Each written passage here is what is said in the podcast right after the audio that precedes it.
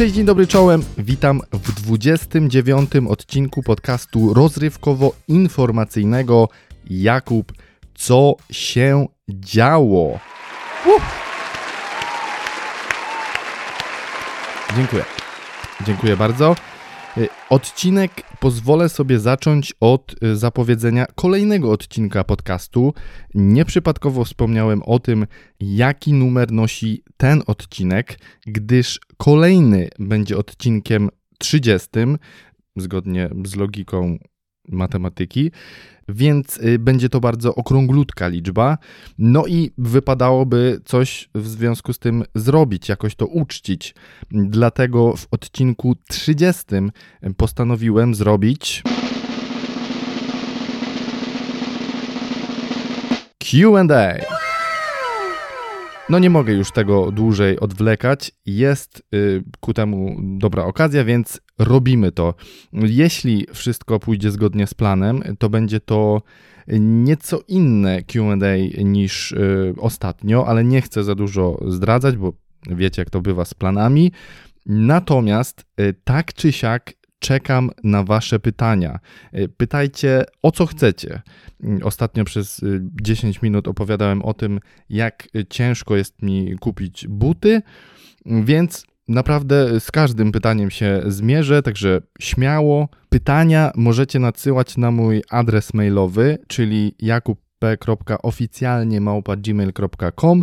Możecie też pisać do mnie na Instagramie, na Facebooku, na Twitterze, gdzie tylko wam wygodniej. W sumie to nie wiem, czy na Facebooku możecie do mnie pisać, ale w razie czego odblokuję też takową opcję. Dobra. Czekam na wasze pytania. Q&A odbędzie się za jakieś 2 tygodnie. O dokładnej dacie jeszcze was poinformuję. Tyle, jedziemy dalej. Jedziemy dalej, bo dziś jak zwykle mnóstwo ciekawych, niezwykłych i istotnych tematów. Zaczniemy sobie od krótkiego pożegnania naszej klasy, czyli serwisu naszaklasa.pl, która została wyłączona, usunięta z sieci. Pogadamy sobie też oczywiście o trwających właśnie Igrzyskach Olimpijskich, a na koniec opowiem wam trochę o Jeffie Bezosie i jego niedawnym locie w kosmos rakietą, która wyglądem przypomina kutasa. Zapraszam.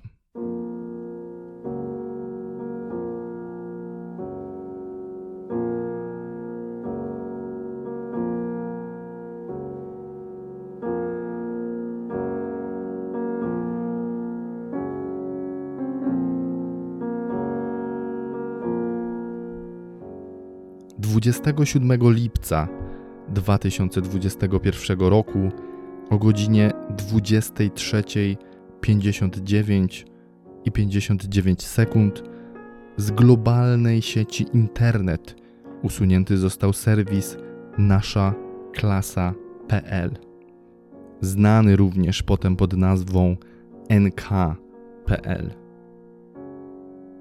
Wszyscy dobrze pamiętamy naszkę. Kto nie miał konta na naszej klasie, niech pierwszy rzuci eurogąbką. Wszyscy wrzucaliśmy upokarzające zdjęcia z toalety na swój profil. Wszyscy jaraliśmy się pierwszymi zdobytymi w internecie lajkami. Wszyscy wkurwialiśmy się, gdy wprowadzono funkcję śledzika i z namaszczeniem wklepywaliśmy na swoje wole tajemniczy kod 5P13RD4LJ-5L3D21, który zawierał ukrytą wiadomość. Spierdalaj śledziu, tak brzmiała ta wiadomość. Nasza klaso, będziemy cię pamiętać. Ojcze nasz, który się w niebie... Nie no, żartuję, dobra. Kochani, tak, to prawda, nasza klasa została zamknięta, wyłączona, to jest koniec naszej klasy i mógłbym tu powiedzieć, że kończy się tym samym jakaś epoka, ale wydaje mi się, że byłoby to sporą przesadą. W mojej bańce znajomych nikt od dawna już z naszej klasy nie korzysta. NK już od dawna praktycznie nie liczyła się na arenie mediów społecznościowych w Polsce nawet, więc no po prostu tego nie powiem. Zamiast tego powiem, że Nasza Klasa była z dużym prawdopodobieństwem pierwszym serwisem społecznościowym, z którego korzystało moje pokolenie. Dla mnie osobiście to na pewno był pierwszy kontakt z mediami społecznościowymi, pierwszy profil w mediach społecznościowych na pewno założyłem na Naszej Klasie. Nie udało mi się niestety do tego profilu zalogować, choć próbowałem, starałem się. Nie wiem, być może usunąłem konto, chociaż nie pamiętam, żebym to robił. Może Nasza Klasa zrobiła jakąś czystkę nieaktywnych kont, bo próbowałem też szukać siebie na Naszej Klasie przez Google i to też nie podziałało, chociaż znalazłem inne dziwne rzeczy na swój temat. Nieważne, no tak czy inaczej mojego profilu nie udało mi się znaleźć, ale teraz tak sobie myślę, że może to w sumie dobrze. No ja z Naszej Klasy korzystałem głównie z gimnazjum, tak mi się wydaje, a to nie był zbyt normalny okres w moim życiu, więc może do pewnych rzeczy wracać nie warto. Chciałbym powiedzieć, że mam jakieś wspomnienia z Naszą Klasą, tak żeby zakończyć ten temat jakąś sentymentalną nutką, ale w sumie to chyba nie mam. Pamiętam zdjęcia z kibla, pamiętam, że robiłem zdjęcia w toalecie swojego domu i wrzucałem je później na Naszą Klasę. Nie jestem z tego dumny, ale tak właśnie było, przyznaję się. Pamiętam też, że w okresie, kiedy korzystałem z Naszej Klasy, to właśnie zdjęcia były tak jakby głównym nośnikiem informacji, to po to wchodziło się na Naszą Klasę, żeby zobaczyć, co tam znajomi wrzucili. No i pamiętam też śledzika. Pamiętam, że ja wtedy już przestawałem korzystać z Naszej Klasy i chyba migrowałem na Facebooka, bo wtedy Facebook był tym nowym serwisem, takim jeszcze nieodkrytym. Na Naszej Klasie już zaczęli pojawiać się starsi ludzie, rodzice, więc moje pokolenie zaczęło wtedy migrację na Facebooka i pamiętam pierwsze łańcuszki na śledziku wysyłane gdzieś tam przez znajomych. Wiecie, takie łańcuszki w stylu: jeśli odczytałeś tą wiadomość, to musisz ją przekazać dalej u siebie, bo inaczej cała twoja rodzina zginie, a ty dostaniesz raka mózgu. Nie wiem, coś takiego. Pamiętam te pierwsze łańcuszki. Pamiętam śledzika, pamiętam migrację na Naszą Klasę, więc coś tam pamiętam.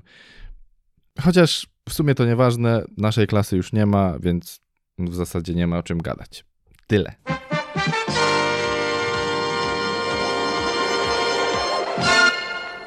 O letnich Igrzyskach Olimpijskich w Tokio chciałbym teraz chwilę pogadać. Bardzo dziwnych i nietypowych igrzyskach, bo najpierw przecież bardzo długo nie wiadomo było, czy się w ogóle odbędą, a jeśli się odbędą, to na jakich zasadach.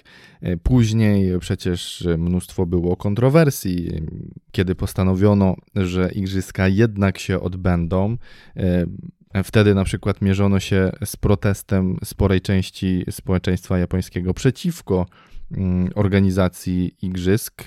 Japończycy nie chcieli igrzysk w swoim kraju i w sumie poniekąd nadal nie chcą, bo na przykład w trakcie ceremonii otwarcia igrzysk na zewnątrz tego stadionu, na którym to otwarcie było organizowane, odbywał się właśnie protest przeciwko organizacji igrzysk. Także to była jedna z tych kontrowersji. Później kontrowersyjne okazywały się być kolejne iteracje regulaminu igrzysk, gdyż organizatorzy starali się, żeby te igrzyska były jak najbezpieczniejsze dla ich uczestników. Oczywiście w związku z pandemią koronawirusa sporo tych warunków, sporo tych zasad no, nie do końca podobało się ani sportowcom, ani no, nikomu innemu. No i ta najbardziej kontrowersyjna decyzja, która została podjęta, była decyzja o tym, że kibice nie będą wpuszczani na stadiony. To spotkało się ze sporym protestem kibiców oczywiście, no bo co to za igrzyska bez kibiców? Sporo sportowców także wyraziło swoje niezadowolenie z tego powodu, no ale tak to zostało, kibiców na igrzyskach po prostu nie ma. Mimo wszystko, mimo wszystkich tych kontrowersji, igrzyska jednak się odbyły, a w zasadzie odbywają nadal. No i dziwne są to igrzyska, ale są. Ja jakoś szczególnie nie śledzę przebiegu igrzysk, w zasadzie nigdy tego nie robiłem, no ale za pośrednictwem internetu jakieś sygnały dotyczące tego, co tam się dzieje, do mnie dochodzą. Śledziłem trochę tenis ziemny, bo jest to dyscyplina, która mnie interesuje, no ale niestety nasi tenisiści dość szybko odpadli z turnieju. Iga Świątek odpadła w drugiej rundzie, Hubert Hurkacz tak samo. W deblu również niestety wszystkie nasze pary deblowe podpadały. No mi szkoda jest szczególnie Igi, która no, widać było, że dość mocno przeżyła tą porażkę.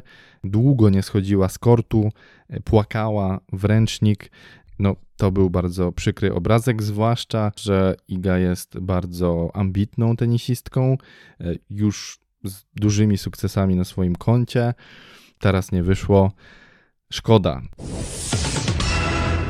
Z takich ciekawszych rzeczy odnośnie Tokio, które mi wpadły w oko, chciałbym wspomnieć o, po pierwsze, sukcesie polskich wioślarek podwójnych, które zdobyły srebrny medal i przez chwilę to był jedyny medal w ogóle, jaki zdobyli reprezentanci Polski. Teraz tych medali na naszym koncie jest już trochę więcej.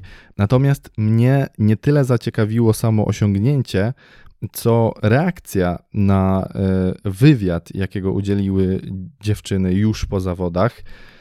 W tym wywiadzie dziewczyny, panie pozdrawiały swoich mężów i chłopaków, po czym jedna z nich, Katarzyna Zilman, pozdrowiła swoją dziewczynę. Jeśli nie słyszeliście, nie widzieliście tego wywiadu, to brzmiało mniej więcej tak, że któraś z wioślarek mówiła: pozdrawiamy naszych mężów, naszych chłopaków. No i wtedy Kasia zbliżyła się do mikrofonu i powiedziała: i dziewczyny też.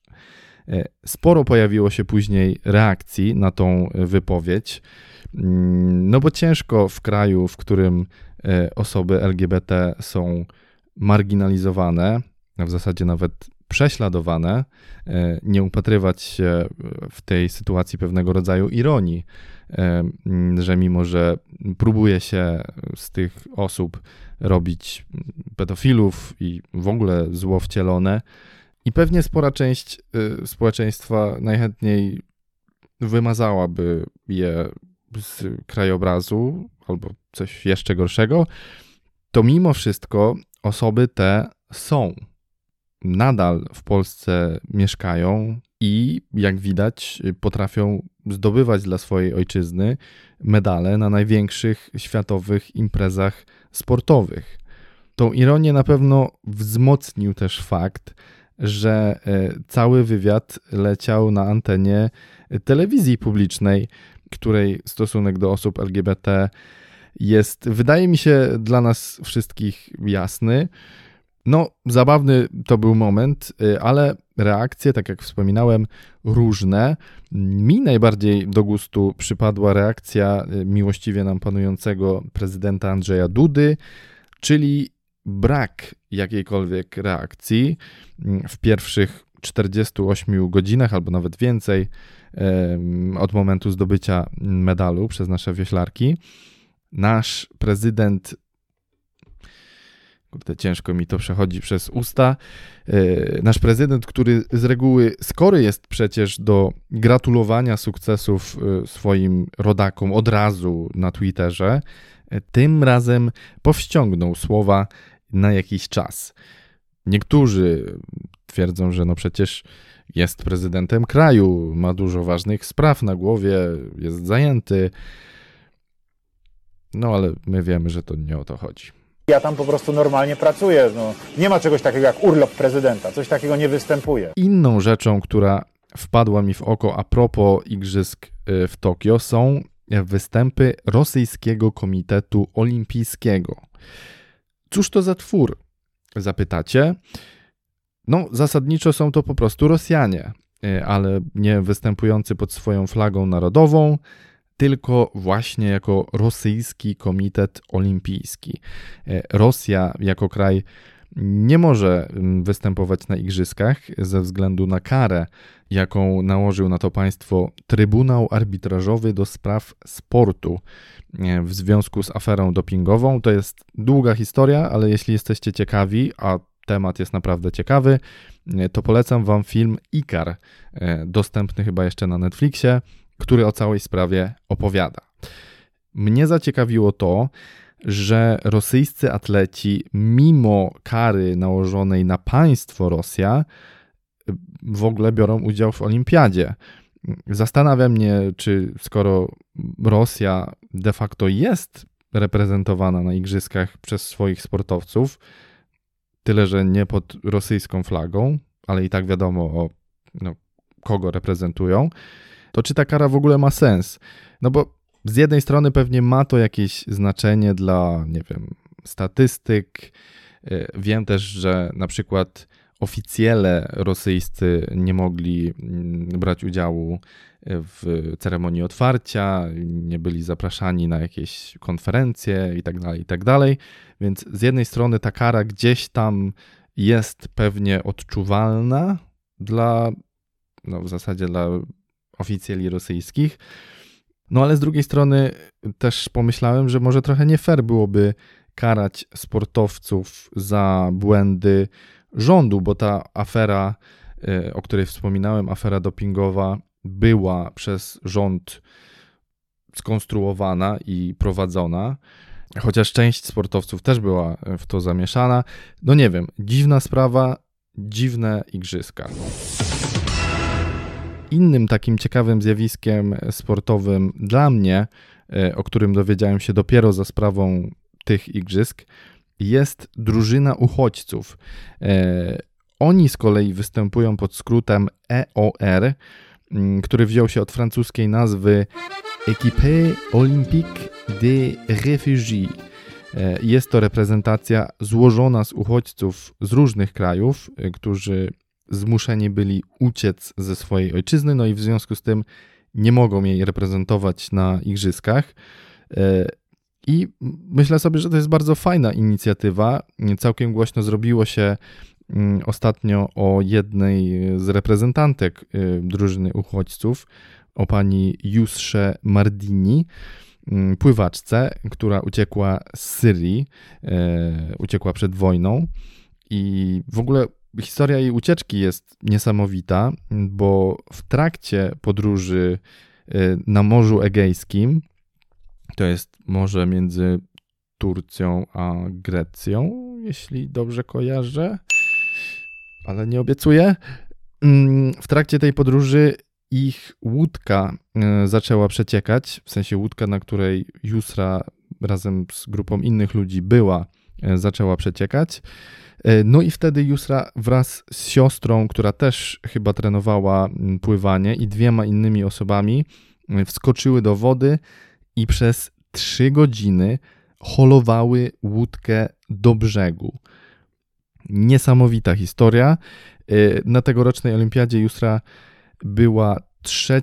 w kwalifikacjach, co chyba oznacza, że nie zakwalifikowała się dalej. Natomiast wydaje mi się, że to nie ma znaczenia, bo już sam fakt możliwości wzięcia udziału w takiej imprezie na pewno dla uchodźców wiele znaczy. Samo to, że mogą swoje sportowe pasje realizować, na pewno dla nich musi wiele znaczyć. Dobra, to tyle w temacie igrzysk. Jedziemy dalej.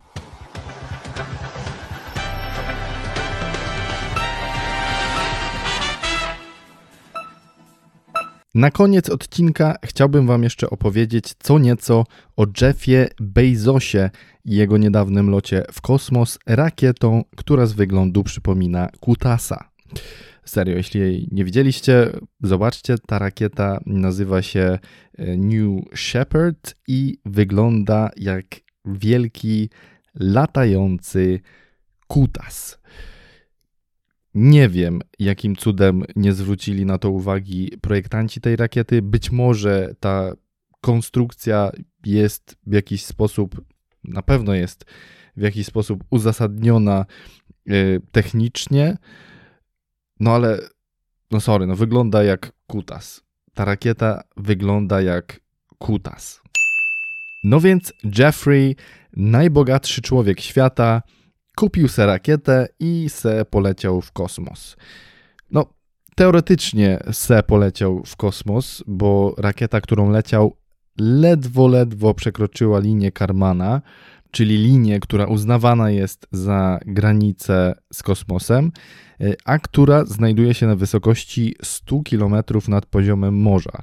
Rakieta Bezosa wzbiła się na wysokość 107 km nad poziomem morza, czyli tylko 7 km ponad tą granicę kosmosu, czyli niedaleko, do tego zmierzam. Po czym po jakichś 4 minutach lotu w stanie nieważkości zaczęła opadać z powrotem w stronę Ziemi. Cały lot trwał zaledwie 10 minut i kosztował Bezosa ponad 5 miliardów dolarów. Ale co to dla niego? W końcu jego majątek wyceniany jest na ponad 170 miliardów dolarów. Co? Także wiecie, było chłopa stać. Sporo jest kontrowersji związanych z tym wydarzeniem i pierwszą z nich i chyba największą jest to, skąd Bezos wziął pieniądze na to, żeby se polecieć w kosmos, a nawet nie tyle skąd, tylko jakim sposobem te pieniądze zdobył. Bezos obecnie już nie jest prezesem Amazona, natomiast nadal pozostaje jego udziałowcem, a przede wszystkim założycielem, więc tutaj hajs nadal się zgadza. No i Amazon raczej nie cieszy się zbyt dobrą opinią. Nie należy do firm, które słyną z dobrego traktowania pracowników, które słyną z płacenia podatków rzetelnie, czy też grania fair na wolnym rynku. W sumie to jest całkiem odwrotnie. Amazon słynie z kiepskiego traktowania pracowników. Mnóstwo jest historii o tym, w jakich warunkach pracownicy Amazona pracują, jakie warunki panują w tych magazynach Amazona. Słyszałem historię o magazynie znajdującym się na Florydzie. No i tam pracownicy skarżyli się na wysokie temperatury na hali. No, Floryda jest bardzo ciepłym miejscem, także tam te temperatury dochodziły nawet do 50 stopni Celsjusza w magazynie w środku.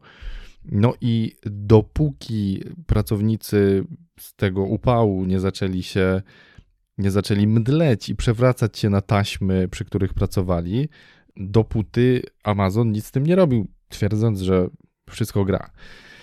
Amazon słynie też z krótkich przerw w pracy, pracując dla Amazona. Nie wiem, czy to tak wygląda też w Polsce, bo mamy trochę inne prawo pracy niż to amerykańskie, ale w Stanach ten czas na zrobienie, nawet na pójście na siku jest dokładnie wyliczony i też liczba tych wyjść jest dokładnie wyliczona. No jak się w tym czasie nie zmieści, no to na takiego pracownika czekają jakieś konsekwencje.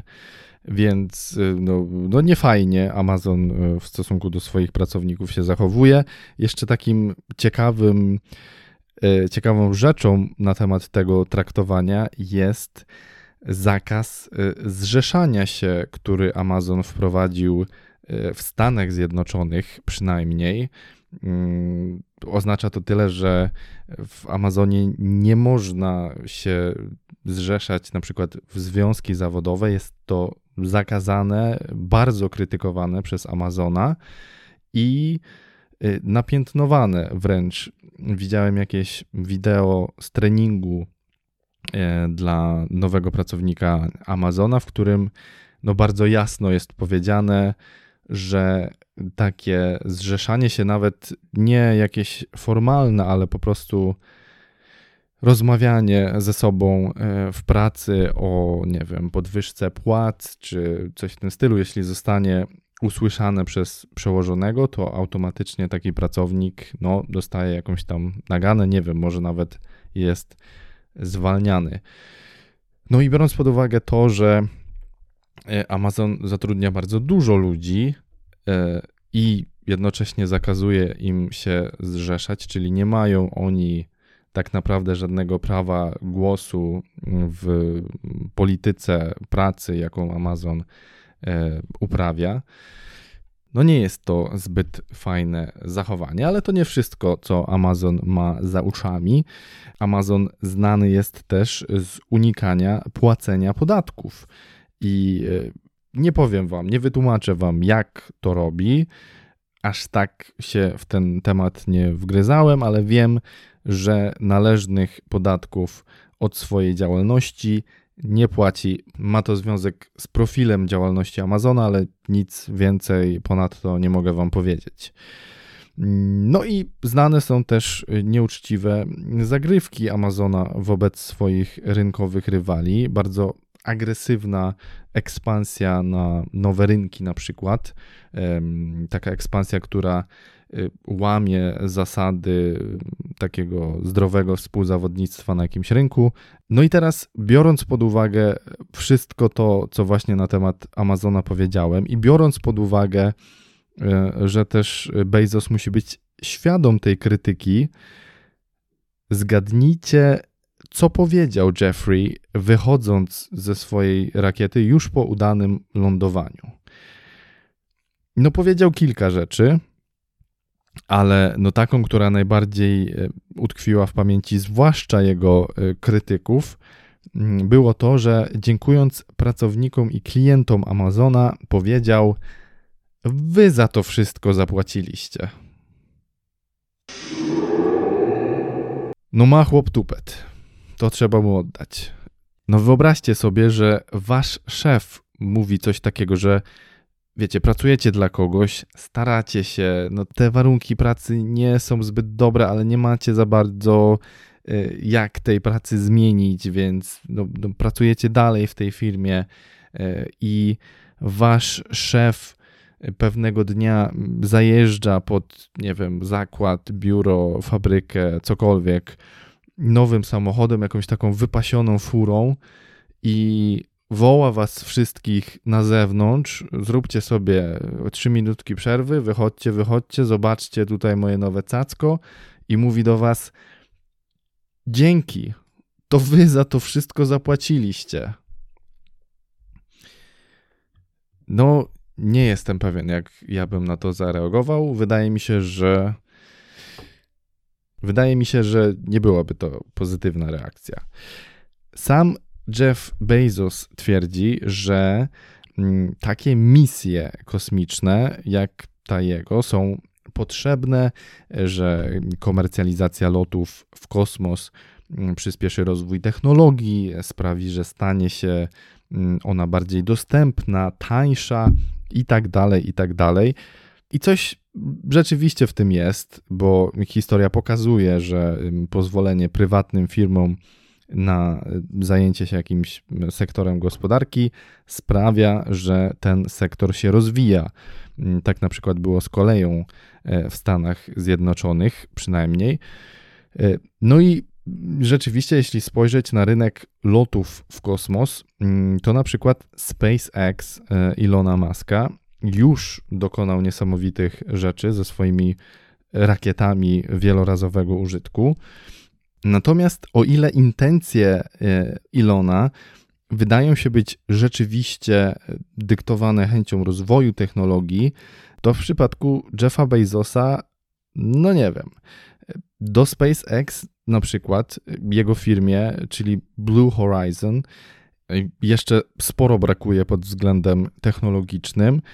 Celem firmy jest w końcu skomercjalizowanie lotów w kosmos, czyli Blue Horizon zarabiać będzie na sprzedaży biletów na swoje statki kosmiczne, czy jak to tam nazwać. No, mało naukowe przedsięwzięcie jak dla mnie. No i jeśli pod uwagę weźmiemy cenę takiego biletu, a już wiadomo, że zainteresowanie jest spore, no to Blue Horizon będzie zarabiać niemało. Jeden bilet ma kosztować $55 milionów. Czyli na jednym locie, który na pewno będzie też sporo firmę kosztował, Blue Horizon zarabiać będzie $330 milionów, bo w rakiecie dostępnych będzie 6 miejsc dla pasażerów. Mówiłem, nie mało. Ja osobiście trochę wątpię w czystość intencji Jeffa Bezosa, jeśli chodzi o jego misję podboju kosmosu, ale tutaj oczywiście mogę się mylić. Natomiast no, na ten moment, patrząc w miarę obiektywnie, to sam produkt firmy Blue Horizon nie jest jakiś super szałowy. No bo tak, lot ma trwać 10 minut, z czego samo doświadczenie bycia w kosmosie, czyli w stanie nieważkości, będzie trwać zaledwie 4 minuty. Z tym byciem w kosmosie to też bez przesady, bo tak jak wspominałem, rakieta Bezosa ma się wzbijać na ledwie 7 km ponad granicę kosmosu, czyli na wysokość 107 km nad poziomem morza. Szału nie ma, zwłaszcza że z takiej wysokości widoki na Ziemię też nie są jakieś super zajebiste, no bo widać zaledwie fragmencik naszej planety. Jest to po prostu zbyt mała odległość, żeby zobaczyć Ziemię w pełnej krasie.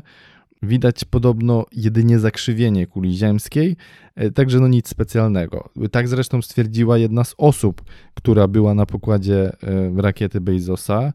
Pani, już zapomniałem jak się nazywa, ale ona była kiedyś pilotem myśliwców chyba w Stanach Zjednoczonych i Jeff Bezos postanowił zabrać ją ze sobą w ten lot. No i pani stwierdziła, że no, spodziewała się czegoś lepszego.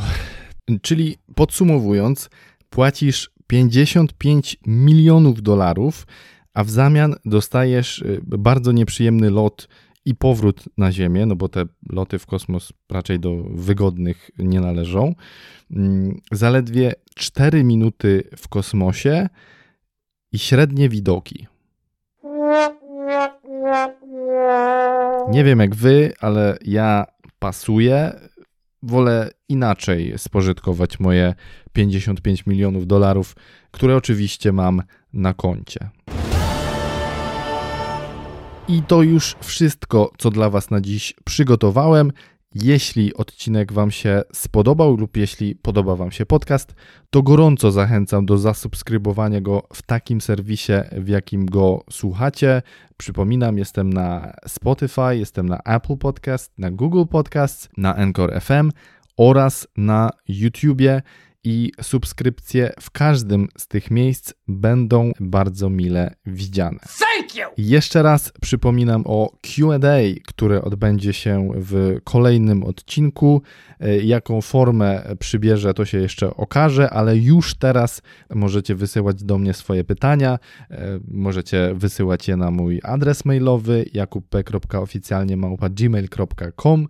Możecie pisać do mnie na Instagramie, na Facebooku, na Twitterze, gdzie tylko Wam wygodniej. Nie lękajcie się, piszcie. Żadnego pytania nie zostawię bez odpowiedzi. Bardzo dziękuję za wysłuchanie tego odcinka. Słyszymy się już za 2 tygodnie w Q&A, przypominam. A tymczasem trzymajcie się. Pa. Nie zapomnijcie o Q&A.